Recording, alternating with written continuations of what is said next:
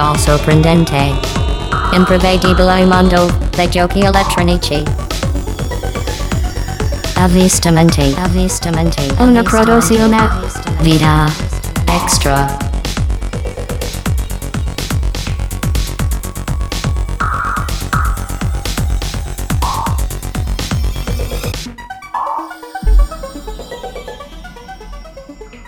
Amici con le vite extra, ciao a tutti. Siamo qui, è il mese di luglio ormai, quindi vi potete aspettare che cosa se siete degli ascoltatori fedeli? Una puntata completamente fuori di testa, perché il caldo, come sapete, ha questi effetti sulle nostre cervella, soprattutto le mie. Comunque, sono Flavio Dionisi e sono in compagnia di Daniele Nicolini. Un saluto a tutti. E Alessandro D'Agrusa. Salve a tutti. Prima di cominciare con la nostra trafila solita, quindi giochi acquistati, giochi che stiamo giocando e poi gettarci nelle, nelle segnalazioni del mese, volevo fare un volo d'uccello rapido su quello che, che, è stato lo strano E3 del 2021. Per farlo nel modo più approfondito possibile, per quanto neanche lui penso si sia poi dilungato troppo nella visione delle conferenze, se le possiamo chiamare ormai così, direi che è il caso di sentire cosa ci racconta Daniele. Ma sì, insomma, appunto non, l'ho seguito un po' distrattamente perché comunque è stato un E3 un po' particolare col fatto che eh, tutto da remoto senza il classico parco, fare le ospitate e no, tante assenze, qualche ma, Una curiosità, ma stavano su Zoom? Hanno fatto su Zoom? No, hanno fatto registrato da ah. qualche parte chi con buoni risultati, chi con risultati meno buoni, mm-hmm. chi comunque c'ho, intanto, c'ho, insomma anche c'ho una mezza idea di, chi è, di quali siano i, i, i, risultati meno buoni, diciamo. Però sentiamo Ma, un po'. Allora, intanto diciamo che ho cominciato col Summer Game Fest uh, di Geoff Kigley che bene o male si, si salva anche soltanto perché è finalmente riuscito a partorire questo benedetto trailer di Elder Ring, quindi mm. sappiamo qualcosa di questo titolo. È l'unico che ho visto. Esiste.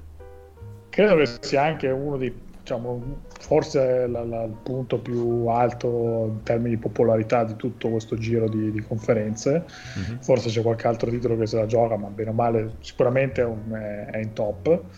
E c'era anche qualche altro annuncio nel mucchio carino, però insomma appunto nessuna mega bomba a parte il Elden Ring che comunque insomma era già un po' che, che girava come, come popabile per, per, quel tipo, per quella conferenza. Sì, è mancato sì, uno dei nostri preferiti, Electronic Arts, ecco. non, si è fatto vedere, quindi purtroppo per te Flavio hai perso il tuo aggiornamento su FIFA, Madden e non lo so, qualche youtuber che raccontava il nuovo i nuovi titoli. Para, mi andrò a vedere quello dello scorso anno per, per nostalgia.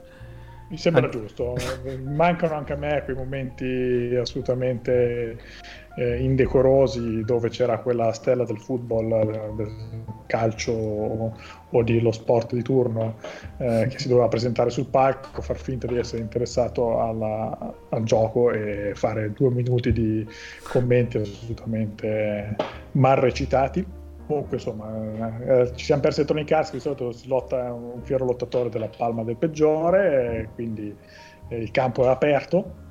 Mi sento così, magari qualcuno non sarà d'accordo con me, però il, mio, il titolo io personalmente, il mio anche no, della, delle tre lo smollo a Capcom Ah. Eh, non ho visto quella di Koch Media che mi dicono essere stata abbastanza pettella, però uh, Capcom è riuscito a fare mezz'ora di, di assolutamente inutili video di aggiornamento sui suoi titoli dove faceva vedere il nuovo update di Monster Hunter, l'inizio della stagione di sport di, di Street Fighter e basta. Minimo 30 story. minuti. Mm. 30 minuti di nulla dove uno resta lì sperando di vedere qualcosa di nuovo, non c'è niente di nuovo, quindi penso che sia stato il peggio. Qualcuno probabilmente avrà puntato il dito contro Square Enix che ha deciso di farsi vedere anche lei col suo direct, c'erano tanti titoli alla finestra che si aspettavano. Eh, ci si aspettava qualche novità su Final Fantasy, non è arrivata, quella almeno sul 16. Eh, si è vista invece Babylon's Fall, che era un titolo misterioso in mano a Platinum, eh, solo che eh, diciamo, è stato un minus della conferenza perché il titolo si è tornato, si è visto, ma sembra molto diverso da quello che si era visto prima, ha perso molto dell'alone di qualità che aveva prima, sembra molto più generico, molto meno ispirato rispetto a prima e, e banalmente eh, il fatto che sia stato abbastanza indicato come un game as a service, quindi insomma uno di questi titoli online eh, che finiscono un po' a somigliarsi un po' tutti ha tolto parecchio interesse intorno al titolo. Mm c'è stato anche il momento social uh, dei meme con uh, Final Fantasy uh, Origin, che è questo titolo che dovrebbe essere una sorta di reinterpretazione del primo Final Fantasy in chiave più o meno action in mano a Team Ninja.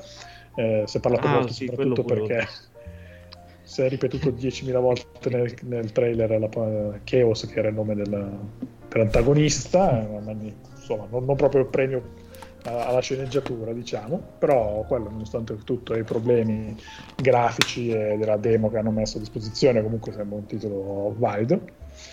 E per il resto, insomma, c'è stata Nintendo, Nintendo buona, si è vista Ubisoft che non ha fatto niente di particolare, non ci ha risparmiato il momento di Just Dance, eh, però insomma anche Ubisoft è un po' piatta nel senso che ci si aspettavano novità su, sui loro titoli, invece hanno spinto quelli che si sa che arrivano come Far Cry e, e non si è visto sostanzialmente niente di nuovo a parte questo loro titolo legato al diciamo, agli sport estremi. Mm. Eh, quindi nessuna novità sugli Assassin's Creed, nessuna novità su Splinter Cell o, o, qualche altro franchise che era un po' dormiente come Rayman, nessuna novità su quei titoli che erano in cantiere di cui non si sa più niente come quello di cui ormai di, di cui ho dimenticato il nome dei pirati. Eh, Beyond Good and Evil 2 è sparito nel nulla. Ah beh, quindi, insomma, quello che è. E diciamo che forse per tanti il, il momento più interessante del, del, giro di conferenza è stato probabilmente Microsoft che sicuramente aveva la conferenza più ricca, sono stati una novantina di minuti abbastanza ad alto ritmo di trailer. Eh, forse anche lì non è che c'erano delle bombe clamorose, c'erano dei buoni annunci.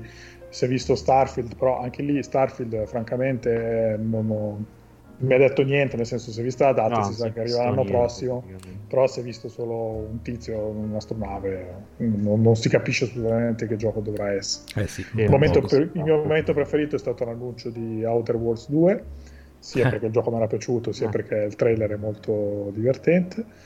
E per il resto, insomma, l'altra punta della, della serie de, de, della conferenza Microsoft sono state l'annuncio di, del nuovo Forza Horizon sì. che sembra bellissimo però è un altro Forza Horizon quindi se vi piace bene se non vi piacevano prima non penso che è solo più mi bello farà cambiare idea è lo stesso Forza Horizon però col ray tracing più grande più bello insomma, è, è, è quello precedente di più ecco. eh, però appunto che vuol dire un altro un bellissimo si parte dalla base di un bellissimo gioco e quindi ben venga sì. Però eh, forse anche lì qualcuno vuole di novità. Invece l'altro grande titolo del giro di Microsoft era Halo. E Halo hanno annunciato il free to play per la parte multiplayer e hanno fatto vedere anche lì qualcosa in più della, della campagna, ma anche Halo francamente mi aspettavo qualcosa in più, nel senso che va bene, si è visto qualcosa e tutto però eh, insomma di sti stralci di narrazione dalla campagna principale siamo arrivati al terzo giro credo e questo titolo doveva essere lanciato lo scorso Natale sì. quindi forse anche lì eh, insomma, diciamo che, che, non gli stanno più. facendo un gran servizio ad Halo come lo stanno via via presentando diciamo che nel tempo poi comunque è vero che la, è il personaggio di punta proprio come Topolino per Walt Disney, diciamo, però eh, anche per quello lo devi trattare molto bene, se, se, se non lo fai eh, c'è qualcosa che non va e salta agli occhi quando facendo delle tafazzate con questo alo.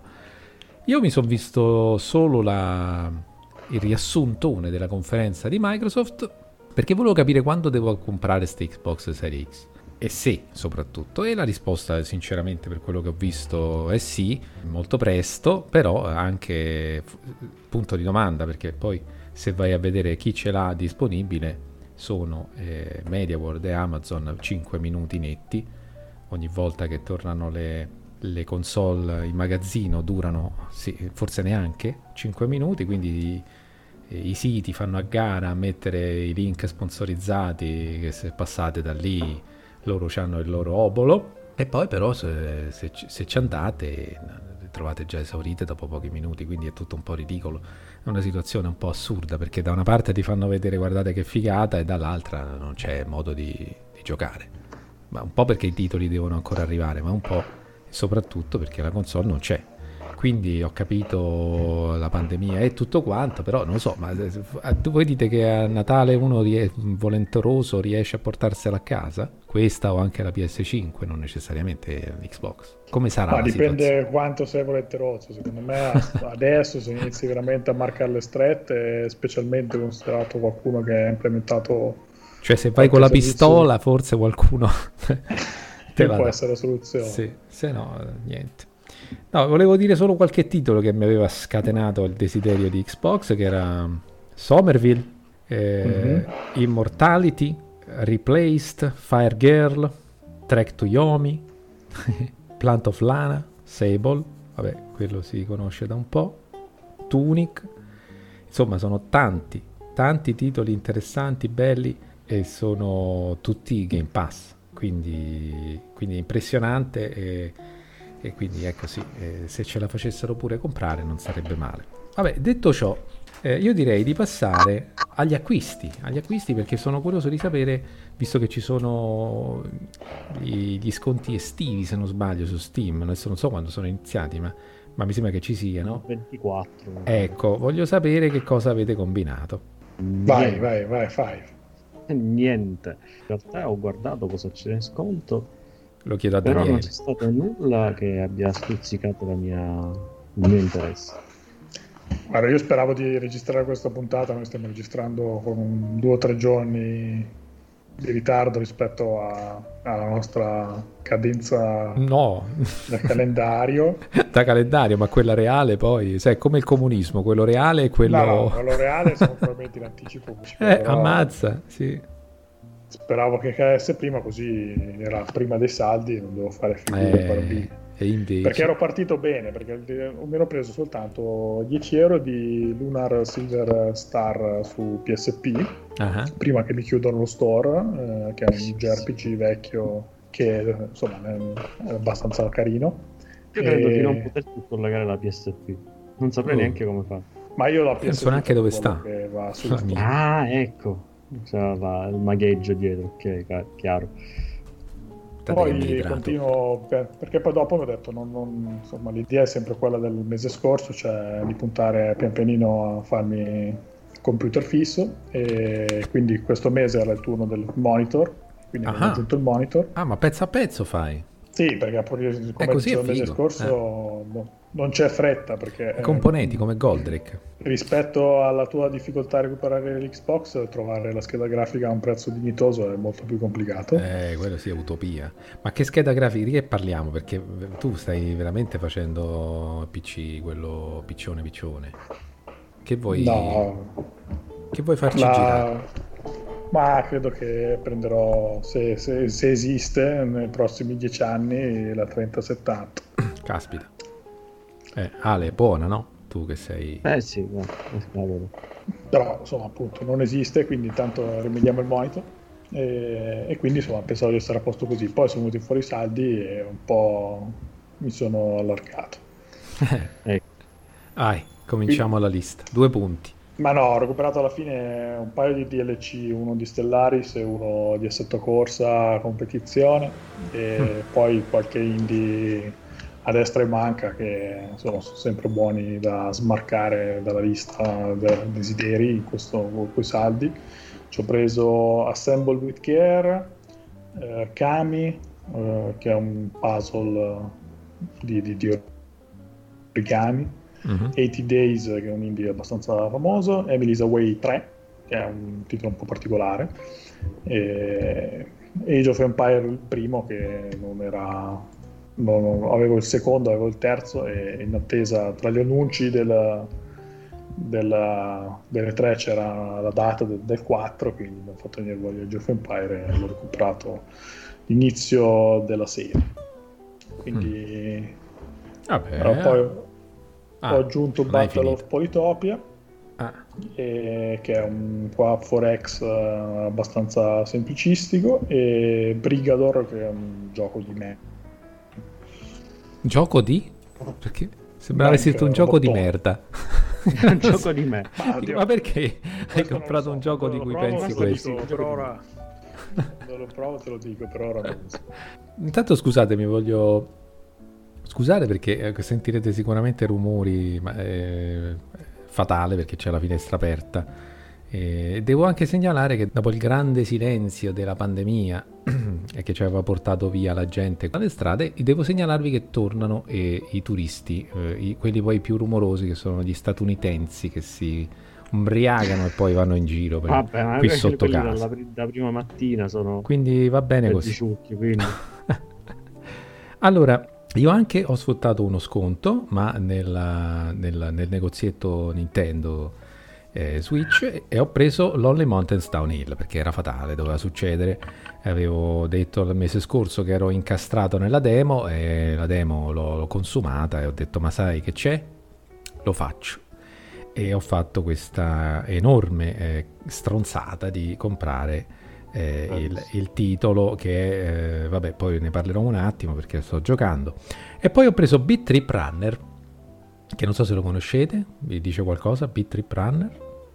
Mi suona familiare ma non lo so inquadrare. Praticamente io ho giocato vi ricorderete il mese scorso la demo di eh, come si chiamava quel titolo che avevi segnalato tu Ale era un rhythm game che però poi ci avevi raccontato che non era stato granché alla prova dei fatti però la demo mi aveva molto divertito e avevo voglia di giochi ritmici, quelli lì che devi premere i pulsanti e spostare le levette a tempo. E ho tirato giù dal, dal negozio sempre di Switch Beat Trip Runner, anche questo scontatissimo. E poi vabbè, ne parlerò poi perché lo sto giocando. Quindi vogliamo dire appunto che cosa stiamo giocando e se stiamo giocando, sospetto che Alessandro non stia neanche giochicchiando in questa fase. Allora, quel gioco che dicevi tu era Aerial Night Never Yield. Bravo, sì, lui. Questo, me lo sono andato a rivedere. E ti ringrazio perché quando non riesci a ricordare i titoli è sempre una cosa dolorosa.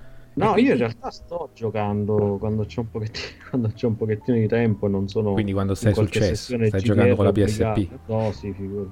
Teoricamente sì, stavo giocando, ho fatto qualche partita PSP tem- tempo fa, però ormai sta riprendendo polvere. Eh, no, vabbè, più che altro complice eh, l'uscita di, di Odyssey su Elite Dangerous ho un pochettino ripreso in mano il, il gioco senza Odyssey e, e, quindi per adesso diciamo ho cercato un po' di andare avanti con uh, a fare qualche ma che lavoro fai eh, ma guarda mi sono dedicato principalmente all'esplorazione in questo periodo. Sono fatto un setup della, di, un, di una Howler che veramente è una mezza cavolata come, come, astronave però insomma l'ho azzizzata come, esplora, come esplorazione e me ne sono andato un pochettino così in giro. Ora sto cercando di potenziare qualche, qualche sistema della, della, della nave. E, e, devo dire che è sempre carino da, da giocare. Questo perché avevo finito la trama principale di Skyrim e mi annoiava continuare a giocarlo e quindi ho detto vabbè, mi è venuta voglia di nuovo di giocare a, a Elite quindi più che altro è quello. E è comodo per fare una partita veloce o lunga, dipende quanto si vuole, si vuole giocare. E specialmente con l'esplorazione, il gioco, ti fai un paio di salti, ti esplori un po' il sistema e, e poi vai, puoi staccare se vuoi. È comodo da questo punto di vista. Daniele, tu? Ma ho ripreso in mano un titolo di PlayStation 3 che si chiama Eternal Sonata, è un JRPG un po' particolare e poi complice anche qui le tre che hanno annunciato il seguito e quindi mi ho fatto mi voglio giocare all'originale. E ho iniziato e quasi finito a Plague Tale Innocence. Ah, E ti piace?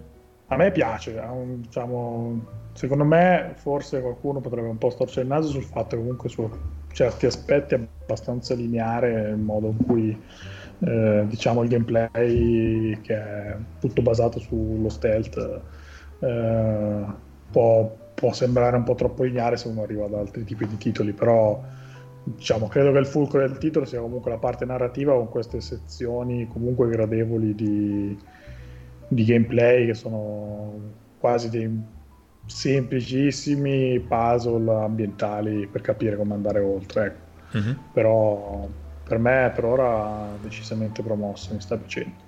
Molto bene. E io sto giocando invece, eh, diciamo, in ses- sessioni che si alternano. Eh, Lolly Mountains Downhill e anche Beat Trip Runner quindi gli ultimi acquisti sono anche quelli che eh, sto in, uh, mettendo in alta rotazione diciamo sulla mia Switch fidissima Switch alla, mi, alla faccia del backlog. esatto, che mi accompagna nei posti della casa dove fa un po' più fresco, quindi perfetto che uno non si deve mettere davanti a, ai 4K 1400 pollici eh, a, a, friggersi con questo caldo, se te ne vai nell'angolino dove c'è un po' di, di, di, di refrigerio, ammesso che uno nella casa ce l'abbia, e, e quindi la Switch è sempre più fedele compagna, diciamo. Lolly Mountain Stone Hill, io lo sto approfondendo, ma come si potrebbe approfondire col sudore, sangue, lacrime, no? Quelle cose come se si potesse approfondire con maestria un'arte, diciamo, un artigianato di qualcosa, perché è un gioco veramente in questo senso che proprio ti fa spingere al limite nella comprensione, diciamo, della meccanica di gioco e quindi devi diventare sempre più bravo a capire come fare per, diciamolo perché non tutti sanno che cos'è, anche se il titolo un po' lo denuncia, per scendere con queste biciclettine dalle cime, fra l'altro molto ben, ben disegnate, senza morire o, sfracellarsi in modi che sono sempre molto divertenti. Quindi niente, ci sono questi, queste sessioni, queste sezioni, scusatemi, che eh, via via si sbloccano e non basta finire una sezione di gioco, un tracciato per sbloccare quella successiva, ma ti viene richiesto di farlo in determinati modi, tipo sotto un uh, tempo stabilito, perché non è che dici sai scendi senza farti male, ci metti due giorni, no, devi fare in fretta, no? E quindi oltre a questo però fai, fai in fretta, ma poi non, non, basta, perché devi anche magari per esempio eh, fare un, un'altra sfida che è quella di andare a sbattere meno volte possibile. Per esempio eh, per passare al secondo tracciato, perché non è che sono andato molto avanti ancora, per passare al secondo tracciato devi sbattere meno di 21 volte, che sembrano tante, ma va sicuro che su un tracciato di 2 minuti e mezzo, 3, 21 volte è una maestria di un certo livello, diciamo, livello quasi esperto. Quindi ti costringe per procedere, immagino che i tracciati siano poi sempre, sempre più difficili, chiaramente, ostici, a, a, a padroneggiare completamente non solo il tracciato, che poi anche se lo fai mille volte c'ha sempre le sue asperità, le sue carognate, che tipo passi da una parte c'è una roccia, uno spunzoncino che ti massacra, una cosa che ti manda in bestia se non sei proprio super paziente, però ci sono momenti della giornata o giornate in cui sei baciato da, da questa pazienza sovrumana e riesci a giocare a Lolly Mountains eh, Downhill con soddisfazione. E quindi dicevo, la cosa che più mi ha colpito passando dalla demo al gioco vero e proprio e dedicandomici per qualche tempo è che capisci che ci sono due modi per scendere. Puoi gestire la direzione sulla base di, di dove è rivolto l'omino che tu stai impersonando. Quindi se giri a destra è alla sua destra, diciamo.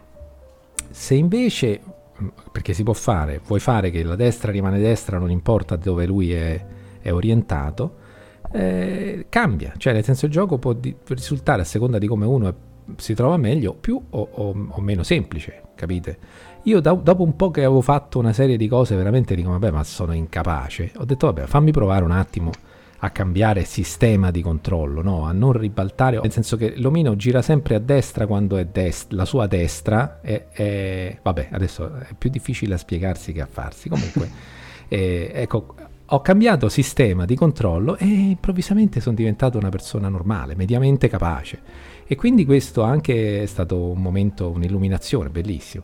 E poi, secondo me, ancora più importante è capire che non bisogna insistere troppo sul manubrio, nel senso, le direzioni bisogna darle un po' come poi nella, andando in bici realmente, eh, non è che voglio dire che sia simulativo, però toccare il manubrio proprio quando è necessario a tocchetti rapidi, ta, ta, invece che stare lì sempre a toccare, a muovere, che poi non si capisce bene dove vai a finire perché appunto le strade sono veramente perigliose.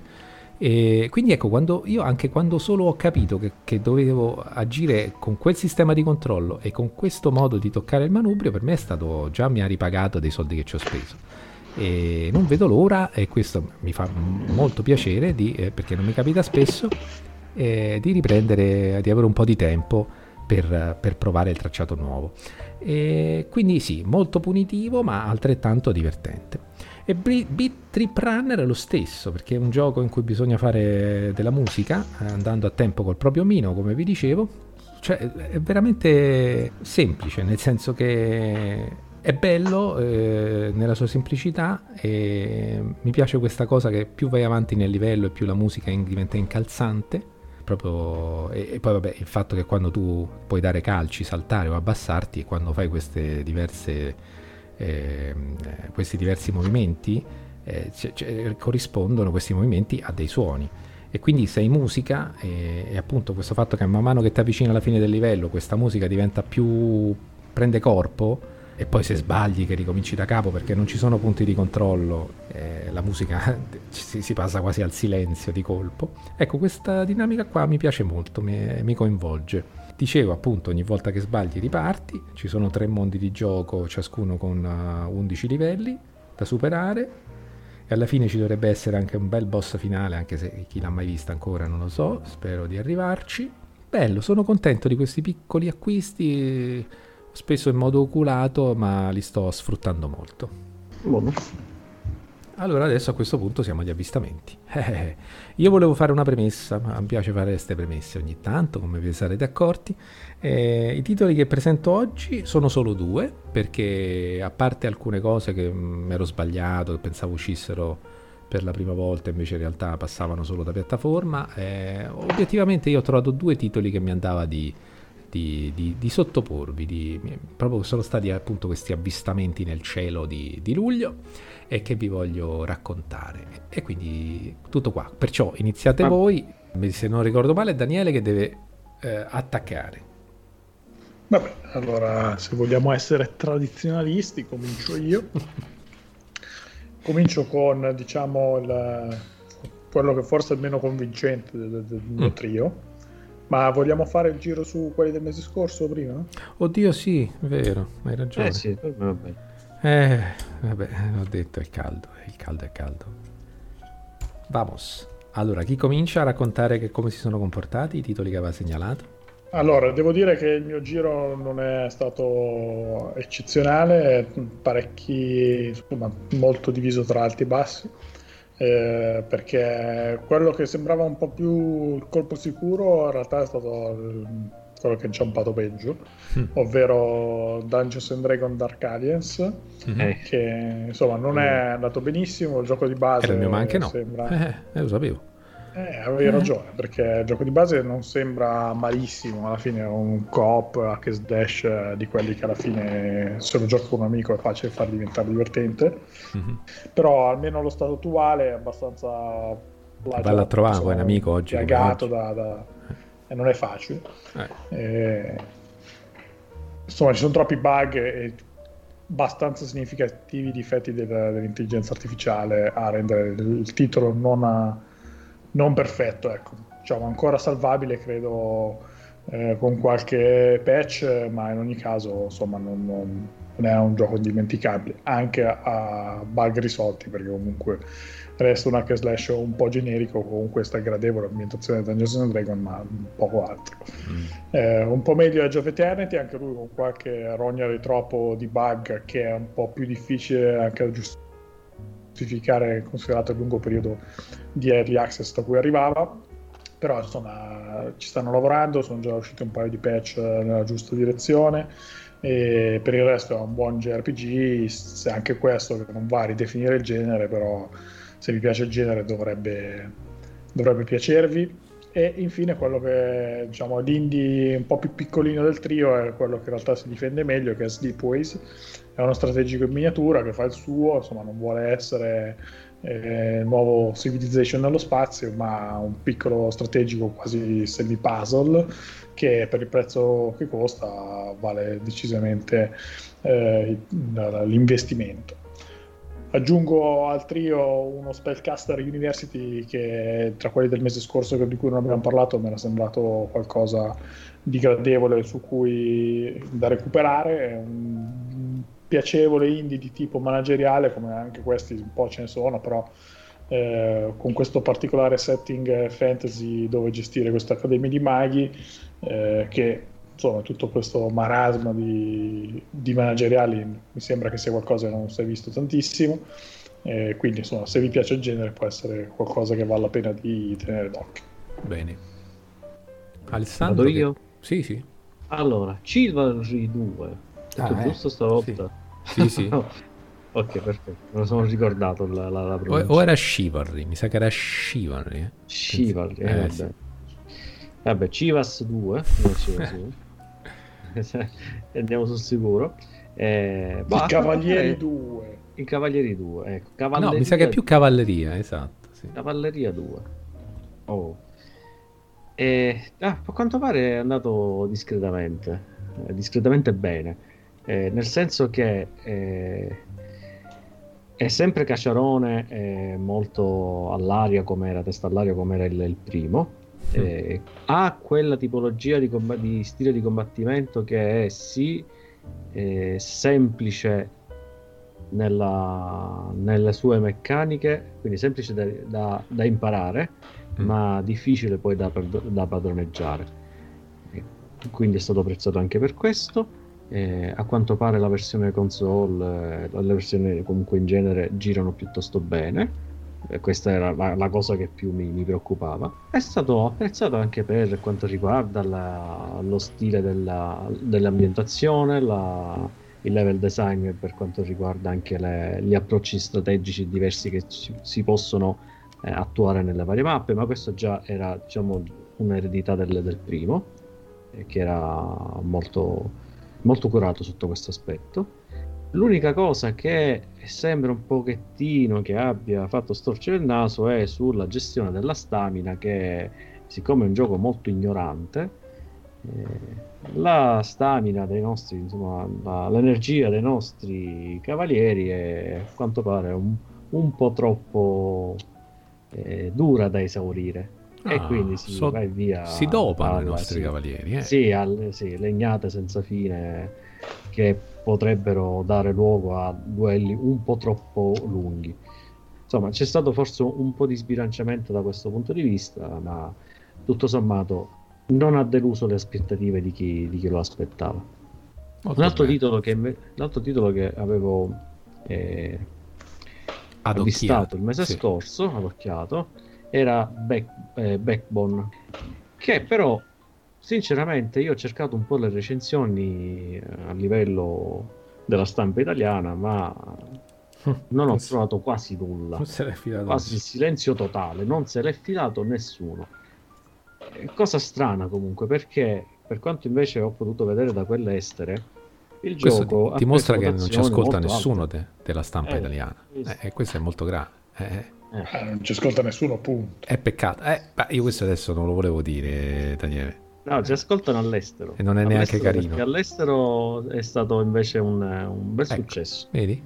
Allora, eh, hi. Recensioni, eh, recensioni positive, voti altissimi. Eh, è piaciuto per eh, un po' tutte le sue componenti, sia dallo stile grafico, eh, artistico, grafico artistico, perché è bello da vedere e niente, ci, e niente si può dire eh, sia lo stile della, della colonna sonora, che è molto curata, ma in particolare l'aspetto narrativo è quello che, che, è piaciuto di più perché è maturo, è profondo, anche se sono animali antropomorfi, però le tematiche che vengono trattate sono molto mature e questo mi è piaciuto parecchio. Quindi diciamo che per quanto riguarda l'estero è stato considerato anche un must have mentre per, eh, quanto, per, quanto riguarda noi non, non, eh, non, non, è che non ha discosso successo, è passato in sordina e basta. Quindi spero che magari qualcuno riuscirà a recuperarlo e, per, e potrà dare più valore a questo titolo. Poi c'è la Legend of Mana Remastered. Sì. Che eh, anche qui, questa volta in Italia, diciamo che, è, che, ho trovato qualche recensione in più, anche perché in Italia Legend of Mana non era mai uscito. Quindi sì, molti vanno eh, a sottolineare il fatto che è un'ottima occasione per recuperare un pezzo di storia videoludica che da noi non è mai arrivato. E, ovviamente dal punto di vista grafico pieni voti perché sono riusciti a eh, dare una ripulita, diciamo non ripulita, anzi una, una spolverata allo stile grafico che era già bello di suo, però è già bello ai tempi, nel 99 era già bello da un gran bel vedere, eh, ma con questa versione rimasterizzata è ancora più bello. Anche se, se si va a risoluzioni, eh, cioè se si gioca su eh, schermi un, con risoluzione un po' troppo alta, un po', un po troppo alta, cioè il 4K, un po' si nota che i vari sprite, insomma i vari elementi bidimensionali tendono a sgranare. Però nulla toglie all'effetto retro che comunque dà sempre, è sempre piacevole da, da vedere in questo tipo di gioco. L'unico, l'aspetto diciamo che ha fatto un po' storcere il naso è il fatto che, ma è una remastered, non è un remake, che il, il gioco non è forse invecchiato benissimo per vari fattori, sia dal punto di vista dello stile di combattimento, è qualcosa che ai tempi eh, era rivoluzionario, e lo si giocava principalmente per quello, ma che adesso tende a spezzare un po' eh, l'esperienza di gioco. Parlo in particolare del fatto che in Legend of Mana eh, non vi è una storia principale, ma è tutto un insieme di micro storie eh, che caratterizzano il mondo e i suoi abitanti, eh, che vanno a eh, incrociarsi durante tutta l'esperienza di gioco. Quindi è una struttura narrativa che, ok, si presta a una rigiocabilità, però eh, un non, non, conferisce quel senso di progressione lineare che eh, potrebbe invece dare una, una, bella svolta al lato narrativo. Quindi è qualcosa che si ai tempi era rivoluzionario, ma adesso è, è un po' difficilotto da, da mandare giù. Cioè, nonostante comunque è un'opera di tutto rispetto che eh, per chi ha, non ha potuto giocare ai tempi o per chi è appassionato dai titoli dei vecchi pasti della Square Enix è sicuramente da, da acquistare. Anche per via delle musiche che sono state riarrangiate insomma. Bene. Io scusate qui sembra sempre che sto in mezzo. Non so se si sente grida motorini eh, fuori Ma, serie no, macchine smarmittate. no, no. Non, non, mi sembra niente di strano per essere l'autodromo di Monza. Eh, eh, infatti, sì, mi dovete scusare, io ho trovato un angoletto qui all'autodromo. Trovato posto stasera. all'autodromo. Eh sì, oh, che devo fare? C'era il wifi libero e ne ho approfittato. E io avevo segnalato Out of Line, che era questo puzzle platform 2D disegnato a mano, ricorderete, indipendente, chiaramente, che eh, è stato accolto con uh, un po' di spocchia, diciamo, dalla stampa. E come a dire, sì, vabbè, è carino, ma niente di che e dal, dal, pubblico invece ci sono quelli che dicono ah è adorabile. Molti sottolineano sicuramente l'aspetto estetico. E, ah, insomma diciamo che così non è rivoluzionaria ma è grazie al cioè vabbè eh, non è che tutti i giochi possono fare le rivoluzioni no? sarebbe anche un po' strano. Eh, però secondo me continua a essere un buon titolo se vi piace il genere e poi avevo segnalato, segnalato Operation Tango, che era quel cooperativo asimmetrico, come si chiamano. E qui bah, ci sono alcune recensioni uh, al limite dell'entusiastico eh, da parte della stampa e e altre invece insomma tiepide. Quindi sì, è un divertente come cooperativa, ma eh, tendenzialmente non è che sia un, un gioco da, da, spellarsi le mani per applaudirlo. Ecco, carino, niente di, di, un po' come Out of Line, diciamo. Ho segnalato dei giochi che, che, che sono stati trovati dalla stampa un po' mediocri. E pazienza. E Mario Golf è stata invece la sorpresa in negativo, nel senso che io non so se voi avete letto qualcosina, ma mi sembra che molti si siano lamentati di un titolo che non vale 60 euro addirittura, nel senso che per quello che offre una modalità, modalità storia molto breve, in generale modalità online che sembra che non siano... Eh, addirittura si parla di, di contenuti che, che se, sembra una, un accesso anticipato, ma cose si sono andate giù pesanti, diciamo.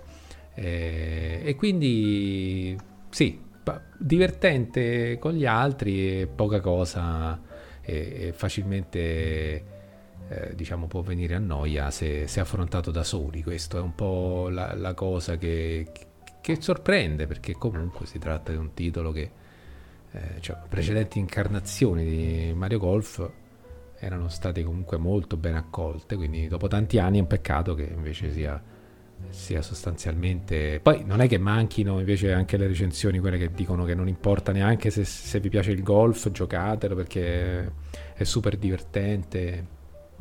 Però, insomma, non c'è unanimità e, e su alcuni titoli Nintendo invece... Eh, non dico che l'unanimità positiva è riscontata, ma quasi. E comunque questo non è il caso. Ecco, ci sono anche da parte del pubblico giudizi un po' abbastanza polarizzati. Eh? ci sono quelli super entusiasti come anche quelli molto delusi. Quindi, come per tutto, poi bisognerebbe potersi fare un'idea per conto proprio, ma non è sempre possibile. E vabbè, adesso a questo punto però eh, possiamo iniziare, non è che ci stiamo dimenticando un altro pezzo del podcast. No, no ci, siamo, ci siamo, a questo punto ci siamo, che altro dobbiamo fare? Eh. Allora, Daniele, vai, tocca a te. Allora, vado e vado con eh, la prima aggiunta del mio primo elemento del mio trittico di luglio. Quello forse appunto magari mm, come dire, promette meno bene, però... Credo che abbia segnato qualcuno qui, eh. Non so che cosa stanno giocando, ma... Svizzera, eh. Francia. Ah, la Francia, sono pieno di francesi qua, non sapevo, vabbè, buona sapere. O almeno, almeno magari siano dalla Svizzera. So. Mi sembra strano che siano così Sono scalmanati gli svizzeri. Me li immagino. Potrebbero tutti... anche essere italiani che gufa. Vabbè. Tribes of Midgar è il mio titolo, primo titolo del trittico di luglio ed è forse quello meno, diciamo, diciamo meno convincente, quello comunque dal quale mi aspetto di meno dei tre, eh, ed è un titolo che arriva il 27 luglio, eh, ed è appunto un, un, gioco che, come tanti altri, devo dire, eh, di questi ultimi tempi, va, come suggerisce il titolo, a ispirarsi all'ambientazione nordica. Eh, ormai appunto insomma abbiamo questo tipo di ambientazione tra grandi produzioni come il nuovo filone di Code of War, altri anche da lavori indie come Northgard che è un gradevolissimo strategico anche tra gli indie di successo degli ultimi tempi c'è l'ormai famoso Valheim. E quindi insomma diciamo che questo Tribes of Midcar rischia un po' di arrivare un po' tardi in tabella di marcia perché il, i giochi di, di questo, in questa ambientazione iniziano ad essere un po' però insomma ha una grafica gradevolissima similanime con credo una, una punta di cel shading eh, che mi ha intortato abbastanza da, da farvelo consigliare. E, e insomma, eh, tra l'altro il gioco sembra focalizzarsi sulla coop. E... Il cell shading è... no, no, non fallisce mai. Eh. si focalizza sulla coop e può essere anche un buon rimpiazzo per quel Dark Alliance di Baldur's Gate del mese scorso che probabilmente magari qualcuno avrà dovuto soprassedere viste le recensioni non, non eccezionali. Eh, il gioco sembra mischiare bene meccaniche co-op, survival è un po' hack slash, ha la possibilità di costruire avamposti, poi potete lanciare con fino a 10 giocatori in queste battaglie contro i giganti che sembrano un po' dei, dei boss. E insomma, sono tutti elementi che appunto sono già visti anche in altri titoli, però il mix sembra almeno da quello che si vede eh, ben congegnato, se il, il titolo sarà insomma rispetterà quelle che sembrano le premesse e avrà un combattimento, un sistema di combattimento abbastanza bilanciato, potrebbe essere un, una buona aggiunta se avete voglia di giocare in compagnia eh, durante questa estate. Bene. Ok. Vai Ale. Vado io? Sì, sì. Allora, primo titolo di luglio, esce il 13 luglio per PC, anche se non è una nuova uscita, perché già era una, uno di quei giochi che erano presenti su, su mobile e quindi diciamo è già conosciuto, molti magari lo già lo conosceranno. Si tratta di Outsider Afterlife. Eh, solitamente evito io sempre i titoli che sono riproposizioni di eh, giochi già usciti, però questo in particolare mi è piaciuto sia per lo stile grafico che non è pixel art, ma, ma è sempre comunque un po' minimale, sia per il fatto che è essenzialmente una avventura horror fantascientifica costituita principalmente da puzzle ed enigmi che sono sia di abilità che di intelligenza. Allora, il titolo inizial- inizialmente eh, era, cioè fino, fino, a poco tempo fa, era presente esclusivamente su iPhone e Android, quindi diciamo che i puzzle sono tutti incentrati sull'utilizzo del, del display eh, tramite la funzione swipe quindi da vedere con eh, col PC sicuramente sarà eh, tutto traslato sull'utilizzo del mouse eh, non è una cosa immediata da fare di che cosa tratta? Andiamo al succo. In realtà il nostro protagonista è un robot che si sveglia si risveglia anni, a tanti anni, secoli, più che altro secoli, comunque tanti, secoli, secoli dopo la scomparsa del, dell'umanità, a causa di un evento catastrofico che starà a noi scoprire durante la, il nostro peregrinare in questa ambientazione post, post-apocalittica.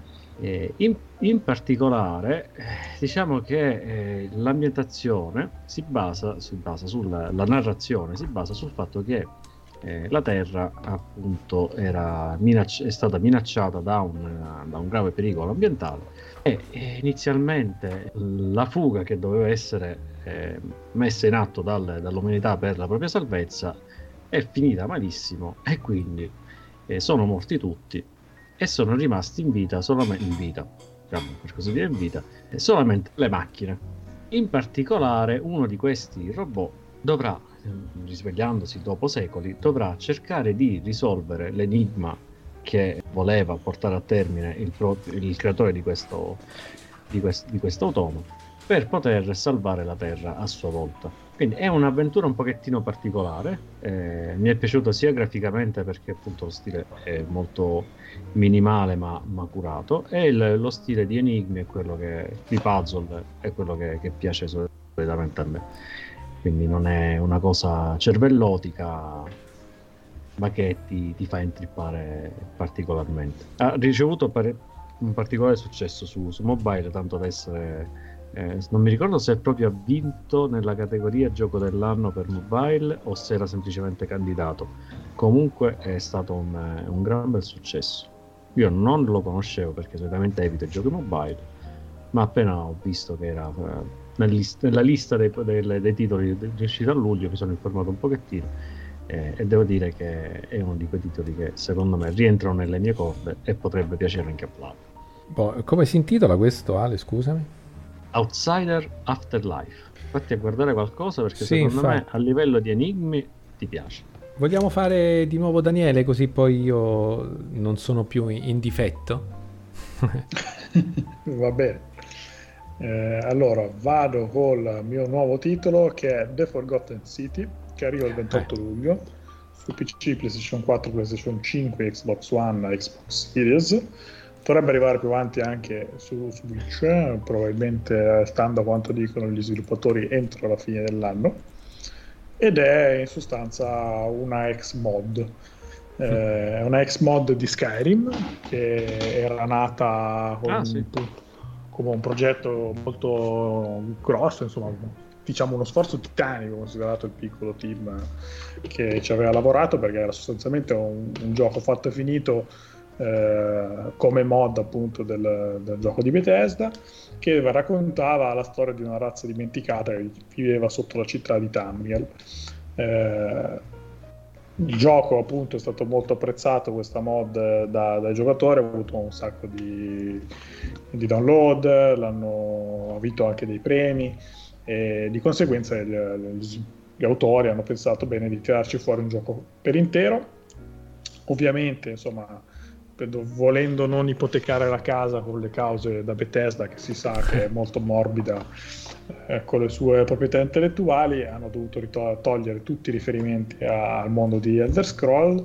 È rimasta una storia che si divide tra un'ambientazione moderna e quella di un mondo del passato che eh, si rifà all'immaginario romano, insomma lo, lo richiama apertamente. E, e quindi insomma vi trovate con questo protagonista che deve viaggiare nel tempo per scoprire i misteri di questa città romana eh, che è avvolta in una maledizione e stando a quanto spiegano nella descrizione eh, dovete sfruttare i loop temporali per investigare eh, gli avvenimenti bizzarri di questo luogo e un po' dalla detective eh, scoprire appunto quali sono i segreti.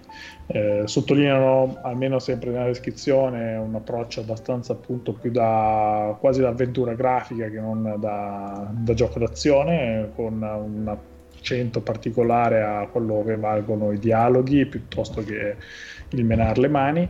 Eh, sottolineo anche che c'è stato un grosso rimaneggiamento appunto anche dei contenuti di quella che era la mod originale, sono stati estesi, ci sono ovviamente tanti, tanti elementi, sono gli stessi, con gli stessi personaggi che ritornano, quindi eh, qualcosa di familiare per chi ha già giocato l'originale, però appunto eh, non una sorta di porting togliendo il nome di Tumblr alla mm. destra manca, ma comunque sono un lavoro eh, fatto e finito che eh, ha dato un po' più di polpa a, a questo titolo.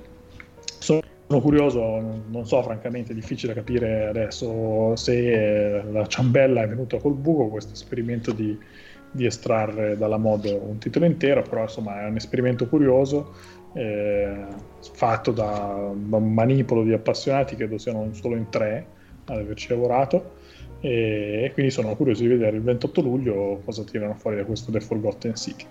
Molto bene, questo ce l'ho in un ma anche sì potenziale eh, a questo punto. Poi sentiamo pure gli altri, vediamo, ma ci piace. Io mi scuso sì. per gli svizzeri che, che sentite dire cose strane sicuramente, ma la finestra non la chiudo. Vabbè, e... tanto sono svizzeri, quindi eh, non capiamo. Dipende, possono parlare almeno quattro lingue gli svizzeri.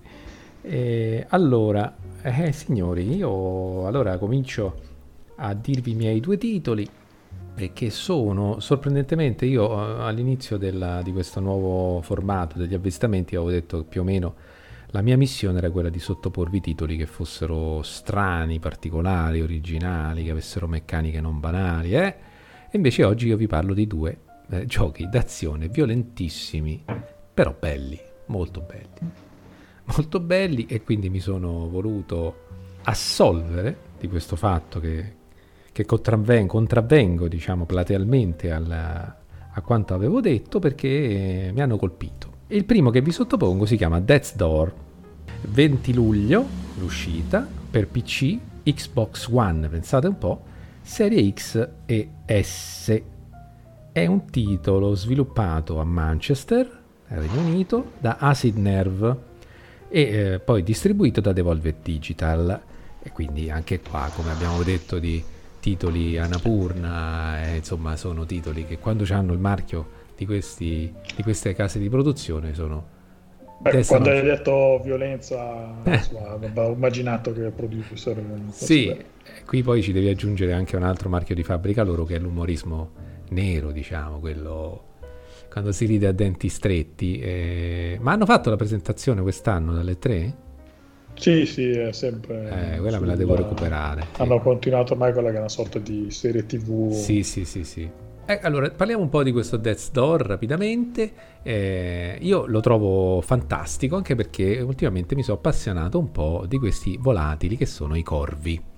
Perché i corvi sono, eh, se voi andate a vedere la, così per curiosità, le, gli animali più intelligenti sono appena sotto l'uomo e ci sono i maiali, sorprendentemente, forse qualcuno di voi lo sapeva già, eh, i delfini, eh, ma poi ci sono pure i corvi, che sono estremamente, ma estremamente intelligenti e da delle prove dagli scienziati, insomma, che ne hanno messo in condizione di dimostrare la propria scaltrezza, si sono dimostrati capaci di eh, ragionamento deduttivo eh, impressionante, veramente. Cioè, faccio così per ottenere questa cosa qua, eh, estremamente raffinati. E quindi cosa è saltato fuori? Che il cervello piccolo non necessariamente, scusate, sto divagando, lo so, però voglio spiegare anche perché mi piace questo gioco. Il cervello piccolo non necessariamente significa che a minore superficie corrisponda a una minore intelligenza, perché eh, dipende dalla, facciamo passare il motorino degli svizzeri, dipende dalla, ehm, eh, come si dice? Mm, diciamo che non dipende dalla dimensione, dipende da come lo usi.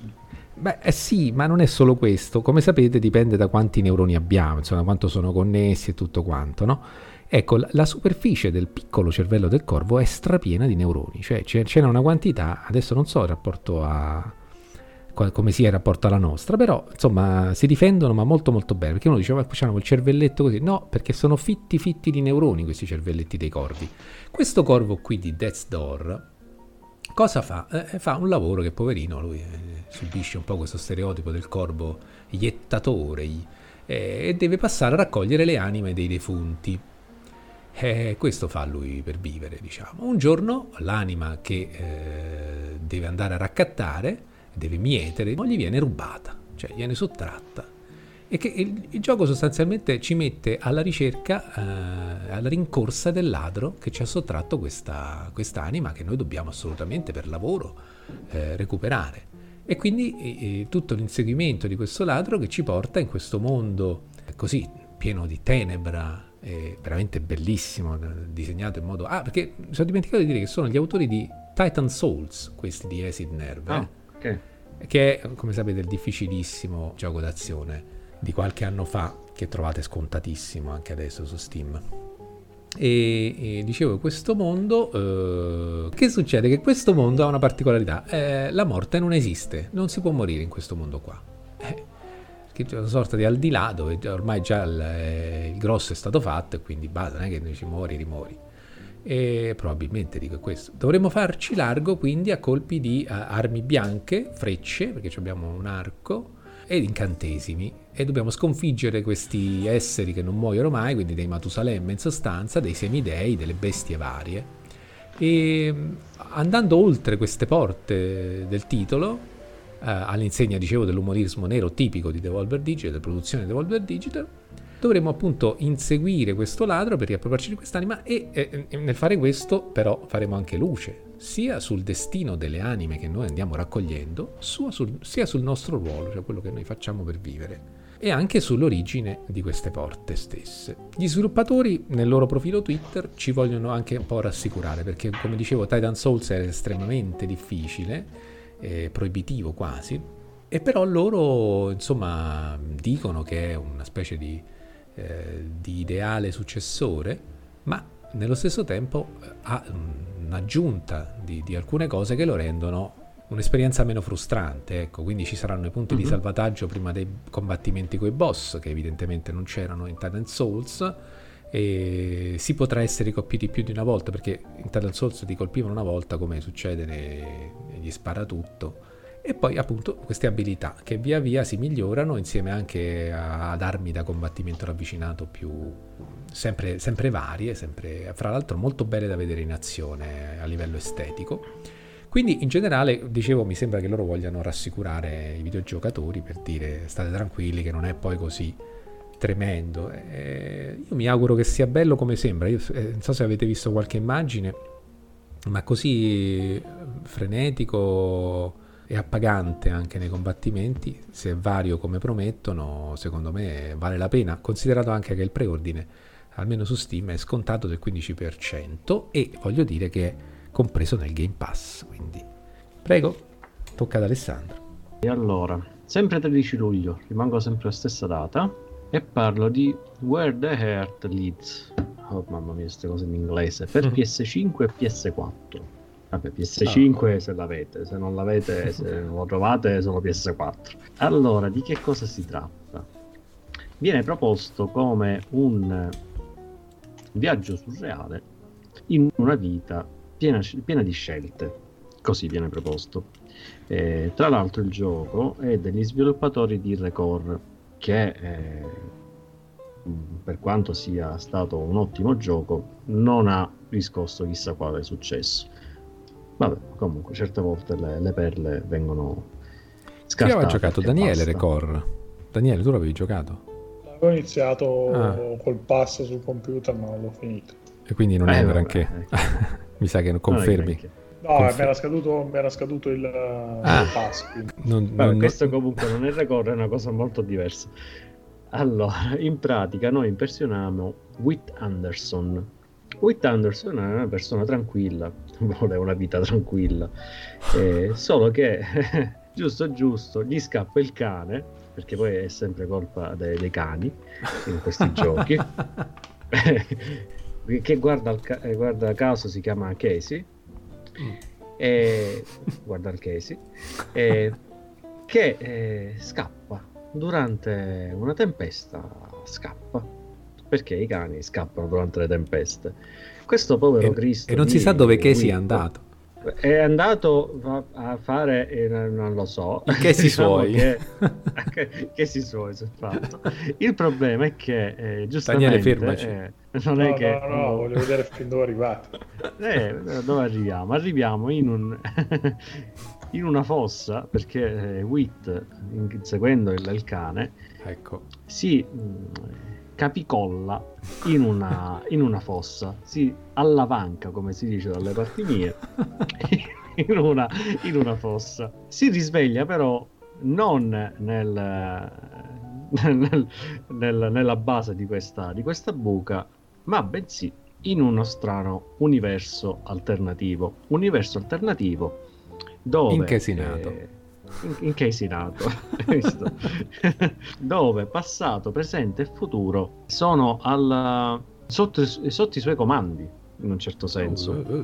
Sì, perché rivivremo attraverso le, attraverso che eh, attraverso no Casey il cane attraverso Wit porca miseria attraverso Wit e rivivremo parti cruciali della sua vita che siano mh, elementi della vita passata o della presente appunto del futuro. In base alle scelte che facciamo si evolverà la storia. Eh, infatti, e andremo anche ad influenzare la vita degli altri eh, personaggi di gioco. Infatti, a detta dagli, degli sviluppatori, nelle normali partite, o comunque con un, diciamo, con un certo grado di rigiocabilità, non riusciremo mai a vedere tutto. Ora, sta cosa a me fa girare le scatole eh, perché so. ovviamente è, quella di quelle co- è una di quelle cose che eh, siccome non posso vedere eh, tutte cose in un, in un, gioco e allora già mi, mi, mi, annervo un po' però devo dire che eh, è anche vero che certi giochi eh, in base alle scelte che fai ti crei la tua storia eh, quindi anche la rigiocabilità secondo me in certi, in certi titoli è un po' è limitata in base all'approccio. So, mh, diciamo che sto eh, parlando da un punto di vista un po' più psicologico della, dell'approcciare questo tipo di titoli, perché spesso capita che in base a come giochiamo un, un titolo, in base alle scelte che facciamo, quel gioco tendiamo poi a non rigiocarlo, perché per noi la storia che abbiamo giocato è quella, è la nostra. Eh sì. E andare a, a rigiocarlo con scelte diverse per il mero gusto di eh, sbloccare altri finali eh, è un po' una forzatura.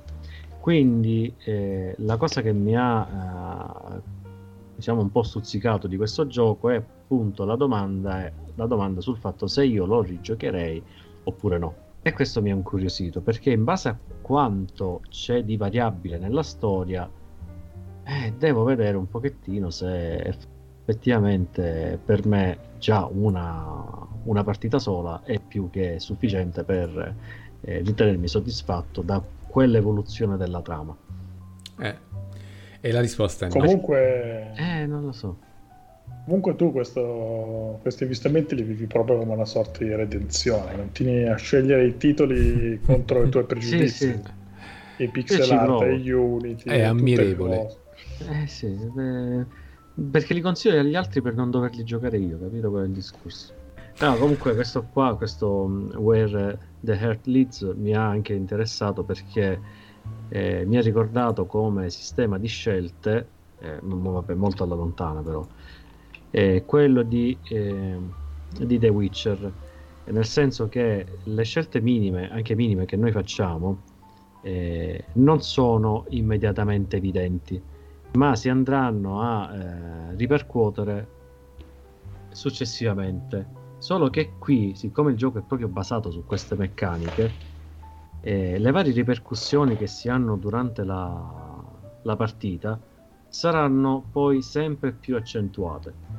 Quindi è tutto un insieme di piccole scelte che magari possono, possono anche sembrare non, non, tanto significative, ma che sommandosi l'una all'altra plasmano l'esperienza in modo molto ris- diverso da un giocatore rispetto a un altro.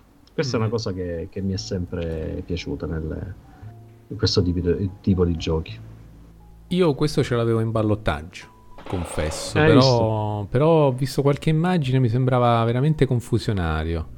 Non, non l'ho capito, diciamo, e, e, non me la sono sentita di avvistarlo. Però, no, eh, sì, anche questo comunque, ma anche sì, papà, pa, potenziale. Anche questo eh, certo, è papabile. E... Dei ma anche sì. Eh sì, bisogna essere preparati, eh, fra poco, non facciamo quelli che, eh, no, ma non so, boh. Eh, Daniele? Va che ci offri? eh. Vado a chiudere il, il tour nostro nei, nei titoli, eh, almeno quelli che propongo io, di, di luglio e chiudo con un altro indie. Altro indie che vi aspetta il 20 luglio ed è Mini Motorways, un gioco che in realtà è già disponibile su Apple Arcade. Già simpatico su dal PC. titolo. Sì, il titolo già suggerisce forse da dove arriva perché è realizzato dagli stessi autori di Minimetro, che ah, era sì. un gioco abbastanza intrippante. Sem- semplice, ma di quelli che ti incastrano facile, esatto. E, e anche Mini Motorways, se avete l'originale, insomma, è abbastanza facile cosa aspettarvi perché Nell'originale dovevate disegnare la linea di una metropolitana con questo stile molto minimalista sì. e con questo insomma, l'obiettivo era sostanzialmente diciamo, dirigere il traffico dei passeggeri gestendo gli incroci delle carrozze, le, le fermate eh, in modo tale che non si creasse eh, code, non si creassero code esagerate. Eh, il concetto di mini motorways è banalmente lo stesso, la differenza è che invece della, della del, del, della metropolitana dovete gestire l'autostrada e quindi insomma con qualche elemento in più per complicarvi la vita con eh, sopraelevate, incroci e appunto un traffico automobilistico che va a sostituire quello più lineare delle, delle carrozze. Eh, l'originale appunto come diceva Flavio era una droga di quelle pesanti e quindi eh, essendo con lo stesso concetto, mi è facile pensare che possa essere lo stesso destino per questo mini motorways, dove appunto eh, tra l'altro insomma è abbastanza facile trovare qualche parere visto che eh, stava già in giro su Apple Arcade con qualche aggiornamento in più che adesso arriva anche sulla versione mobile però insomma non è... ci sono delle cose nuove che non c'erano prima e quindi insomma io mi sento abbastanza facilmente di consigliarvelo perché appunto è una di quelle formule che è difficile sbagliare. Sì, so, vado io con il terzo? Eh beh sì, Sto con il terzo, non, non, non barare col secondo. no, mi sono rimesso in pari a questo punto è il mio terzo che si chiama The Ascent ragazzi, ne avete sentito parlare? Che si scrive Ascent, Ascent o come lo vogliamo pronunciare noi. The Ascent è un titolo che è molto simile a Death's Door, devo confessarvi, e, e cioè uno sparatutto a, di azione, appunto, a doppia levetta, un'avventura anche, con elementi forse ruolistici un po' più avanzati rispetto all'altro titolo. E eh, la cosa che lo caratterizza in modo netto e anche abbastanza impressionante è la sua ambientazione cyberpunk, che veramente ragazzi se potete guardate un attimo ma luci colori tutto, è perfetto, è di una bellezza sensazionale, ma non è mistero, non è strano perché dietro ci sono dei grossissimi nomi, perché dietro mm-hmm. Neon, Neon Giant, che sono però il loro primo, primo titolo e eh, sono, si sono costituiti come casa di sviluppo dal 2018 e quindi è facile dedurre che sono a lavoro su questo titolo da tre anni, se faccio bene i conti. Ehm, sono tutta gente che viene da grandissime produzioni, per citarne alcune, Gears of War, Ballet Storm, Far Cry 3 e addirittura Ale, questi sono interessanti per te, Wolfenstein e Doom. Quindi oh. è gente che eh, qualcosina l'ha fatta. Sono, eh, mi pare, svedesi, sì, uno studio svedese, e eh, uscirà questo di Ascent il 29 luglio per PC su Steam ed è attualmente in sconto se interessa, in preordine, e, ma anche su Xbox Serie X, e udito udite pure la One, chiaramente a scalare caratteristiche in base alla console che avete o che riuscite ad avere nel frattempo. E comunque diciamo bene di che cosa si tratta per quello che si sa, perché soprattutto sono le immagini che, che incantano per la, eh, la frenesia dei, dei, combattimenti e la bellezza dei, di quello che vediamo rappresentato. È uno sparatutto, dicevo, eh, che si può giocare in singolo, in cooperativa, come immagino in cooperativa darà il meglio, eh, in locale e anche in rete, massimo 4 giocatori, e ha una visuale isometrica e, eh, dicevo, ambientazione cyberpunk, personaggi completamente caratterizzabili nell'aspetto e nelle abilità, ambienti distruttibili quindi interagiscono sulla base dei colpi che, che spariamo, anche gli esplosivi, eh, mutevoli quindi, e un mondo aperto senza pare tempi di caricamento, salvo un breve ah. sch- una schermata nera quando entriamo negli, negli appartamenti, negli edifici, ma rapidissima. Eh, titolo che era stato annunciato a, come titolo di lancio per la serie S e la serie X, ma eh, come è evidente è stato rimandato e lo troveremo invece appunto dal 29 luglio su Game Pass, anche questo ricordiamo sempre. E, ehm, cosa mi affascina? Allora, innanzitutto l'ambientazione cyberpunk. Noi siamo questo gruppo di lavoratori, eh, come sappiamo il cyberpunk si caratterizza perché cioè questa tonalità scurissima, non c'è il sole nelle cose cyberpunk distopiche, non esiste più il sole, non si sa che fine abbia fatto, e, e al, al, governo diciamo ci sono queste mostruose corporazioni che, che schiavizzano le, le, le persone, le, gli comprano l'anima sostanzialmente, e qui che succede? Che questo di Ascent, che è la corporazione a cui facevano capo questi personaggi che andiamo a interpretare, fallisce, sparisce completamente e quindi noi veniamo licenziati in sostanza, ci riappropriamo della nostra libertà e che decidiamo? Decidiamo di mettere tutto a ferro e fuoco, un macello succede, spariamo, spacchiamo tutto, per, sempre a fin di bene, nel senso vogliamo chiarire che fine ha fatto la nostra corporazione, però nel frattempo distruggiamo tutto. E ah, con, gran, con gran divertimento sfoghiamo questa realtà di disoccupati.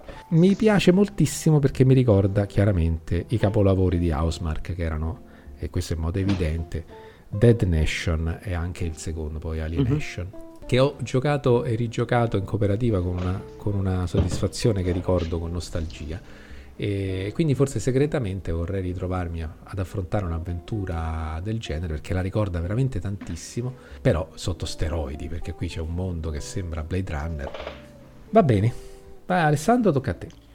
Allora, tocca a me, vediamo un pochettino quale ti posso dire. Bah, io ci vado con uno che ha una data già di lancio precisa, che è il 28 luglio per PC e Switch. Eh, sapere se e si vero. tratta di... Ah, boh, almeno. allora, si tratta di Unbound World Apart.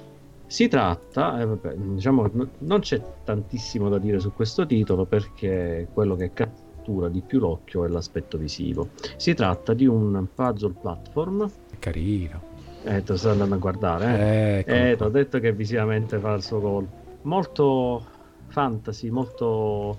diciamo che eh, si presenta come una favola dark, eh, ma lo stile grafico è quello che appunto colpisce di più. E allora, sempre per restare in tema del fatto che io dico gio- parlo di giochi che non giocherò mai, è perché si tratta di principalmente un Metroidvania. È un Metroidvania 2D interamente disegnato a mano da un team di sviluppo rumeno, eh, Alien Pixel Studio si chiama, eh, ed essendo un Metroidvania io non lo giocherò mai perché i Metroid eh, sinceramente non mi piacciono eh, più che altro perché mi rompo un po' le scatole di andare an- avanti e indietro fra i vari livelli dopo aver trovato potenziamenti e quant'altro. Però c'è un però, la cosa che mi ha attirato di questo titolo, oltre all'aspetto visivo, perché ricordiamo è sempre una cosa disegnata a mano, è stupendo questo, è il fatto che durante il, il gioco noi avremo la possibilità di attraversare i vari portali. Ogni portale darà accesso a un, diciamo, eh, un universo parallelo, una, una, diciamo un'ambientazione diversa, dove le eh, regole della fisica cambiano. E quindi dovremo adattarci di volta in volta a uno stile di gioco diverso. Che e già questo potrebbe essere una cosa carina. In Pensa... più, a quanto pare... Eh? pensa se nella realtà ti succede veramente che apri una porta e le regole della fisica, cioè cominci... Vabbè, ma pensavo... Vabbè, ma quello accade sempre nelle mie partite di Subuteo, quindi non ti preoccupare, ci sono abituato. Rompiamo le regole della fisica quando gioca, quando gioca a Subuteo io. Sì, cose allucinanti, vabbè, palle che, che girano nella fra, traverse, fra, la traversa e i pali e si fermano sulla linea, ok, scavalcano il portiere, restano un attimo in volo e poi vanno a segnare. Cioè, cose... Niente, non ti preoccupare, cose, cose stranissime. Ma riprendile queste partite, mettile eh, su YouTube. Allora, quindi, tornando al gioco, eh, fisica, regola della fisica è diversa per ogni, per ogni ambientazione, quindi eh, per dare appunto vari- molta varietà al gameplay. In più, gli sviluppatori parlano di una storia, di un gameplay non lineare. Che è successo dalle, tue eh, parti? Penso, credo, io ho le cuffie, non lo so, sembravano del, delle ruote che stridevano sull'asfalto. Non lo so, non ho mostri di, di un'altra dimensione. Ma io la finestra non la chiudo, vai, andiamo avanti. Però c'è sempre il fatto che man mano che avanzeremo nella, nell'avventura e acquisiremo nuove abilità, queste saranno necessarie per sbloccare pezzi che prima c'erano interdetti e ovviamente affrontare nemici sempre più forti e, e boss sempre più complicati. Perché comunque lo stile è quello del Metroidvania. Comunque, dategli un'occhiata perché per gli appassionati del genere potrebbe essere qualcosa di interessante. Molto bene. Sì, ma io a vederlo mi piace, mi ricorda un po' Ori, vabbè, salvo questo fatto della fisica che cambia. Però hai ragione, questa cosa che uno deve fare, eh, tornare indietro, no? per, per, affrontare sezioni che altrimenti senza quel particolare eh, potere che hai acquisito non potresti vedere. Così sulla carta sembra noiosa, però sai cosa, cosa io ho capito con Ori? che eh, diciamo la chiave sta nel fatto che se, se un'ambientazione ti piace, allora siccome ah, a me sì. Ori mi, mi, faceva impazzire proprio e non, vole, non volevo mai andare via da, da, da quelle zone e, e, comunque avevi voglia di sapere cosa c'era oltre quella porta, quella che ci tornavi volentieri capisci? Dici, ah sì sì, andiamo un po' a vedere. E mentre passavi in posti avevi, in cui eri già stato anche decine di volte, no, non è che ti pesava, era bello, era sempre bello. E questo qui, secondo me, può essere un titolo analogo per, a livello artistico, certo non sta a quei livelli, però... Sì, e... vabbè, un pochettino come Metroid Prime, che a me è piaciuto. Eh. Forse perché era in prima persona. Quello a me è piaciuto. Infatti, forte di quell'esperienza, poi ho giocato il primo Metroid nella diciamo una versione un po' sistemata su, ed emulata su Game Boy Advance eh, però la completamente ho detto vabbè sì lo eh finisco proprio perché lo devo finire ma poi basta mai più nella vita un Metroid comunque e... ti dico un altro titolo che potrebbe interessarti eh, ma sentiamo. non c'è una data ed esce per dovrebbe uscire per PC, PS5, Xbox Series, Series X, PS4, Xbox One e Switch. Mm. E si chiama eh, si intitola Last Stop. Non lo conosco. Dico che potrebbe potrebbe interessarti perché l'editore è Annapurna Interactive. Ah, vedi. Eh, lo sviluppatore è Variable State, che non ho idea di chi sia, però vabbè. È un titolo principalmente narrativo, un'avventura che si ha dei quick time event, cose del genere. Però la cosa carina è che si basa su tre personaggi che giocheremo singolarmente, ma le cui storie sono interconnesse. I tre protagonisti sono una liceale, si chiama Donna, questa liceale, che si sente eh, oppressa dalla propria vita familiare e quindi cerca un pochettino di, di trovare alternative. Non sto a, a, a entrare troppo nella, nei dettagli della, della trama. Un altro personaggio è John, che è un padre singolo di mezza età, stressato dal lavoro, insomma è tutta gente che ha i suoi problemi eh, schiacciato dai debiti e, e anche il fatto pers- dello stress di essere un, uh, un, genitore single e che un po' invidia eh, lo stile di vita di un, di un suo vicino eh, che praticamente fa la vita da, da scapolo, eh, la bella vita. E quindi ha anche la sua parte di narrazione il, il, nostro, il nostro padre single. L'altra invece è Mina, che è un'ambiziosa professionista senza scrupoli, che vuole rintracciare la propria famiglia, però diciamo che è anche legata al suo stile di lavoro un pochettino particolare. Insomma, sono tre storie molto carine, che, molto carine, almeno si preannunciano molto carine, che giocate singolarmente eh, poi andranno a unirsi in un contesto molto più ampio. E quindi è è anche un, un uno stile di gioco che non si prende molto sul serio, eh, lo si vede sia dal, dal tipo di, eh, di, narrazione, sia dal tipo di, anche di grafica, di animazioni. E, insomma, mm. eh, di quei giochi che sono sì con le tematiche sempre mature e, e d'impatto, però che si sanno eh, prendere in giro. Sì, sembra Curioso. Non l'avevi visto questo? No, non l'avevo visto. Non l'avevo visto. Ah, ecco, questo. Vabbè, direi che è il caso di andare con i manche sì, ma anche no. Andiamo. Chi comincia? Siete pronti? Vi ripeto i miei, mi dite qual è... Io ce li ho scritti, ce li ho scritti, magari farlo per i nostri ascoltatori, va. Va bene, allora per piccolo riepilogo il mio trittico è Tribes of Midgard, The Forgotten City e Mini Motorways. Allora, io come manche sì. No, iniziamo come manche no. Manche no? Eh sì. Eh, diciamo l'unico che mi interessa meno che è Tribes Midgard. Anche per me. Quindi non esce. Niente. Lo cancello. Aspetta. A posto. Poi Ale, dici i tuoi tre titoli. Allora, le, la stop diciamo che è un titolo bonus, quindi possiamo anche non considerarlo. Allora, erano Outsider, Outsider Afterlife, che è quello già uscito su iPhone e eh, Android, che è l'avventura per la fantascientifica horror a tema eh, robot. Where the Heart... Ah, mamma mia. Where the Heart Leeds, che è quello del, del tizio che ha assicurato, scusate il, il, il, francese, che insegue il suo cane e si alla banca per, per la felicità di Flavio nella buca per finire in questo mondo dove può eh, plasmare proprio, la propria vita. E poi Unbound, The World Apart, che è quel Metroidvania in, eh, in stile Dark Fantasy molto bello da vedere e speriamo altrettanto da giocare, ma non per me. Vabbè, mio ma anche no, dei tuoi eh, il primo del trittico che era, come si chiama, scusa? Yeah. Outsider, Outsider Afterlife. Afterlife. Sì, dai, dico quello. L'avventura di enigmi è saltata.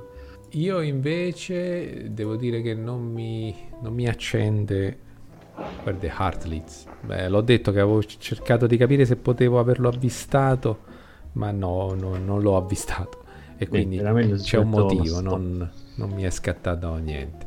I miei sono Death's Door e The Ascent. Ma sono Mm. un po' combattuto perché non sono.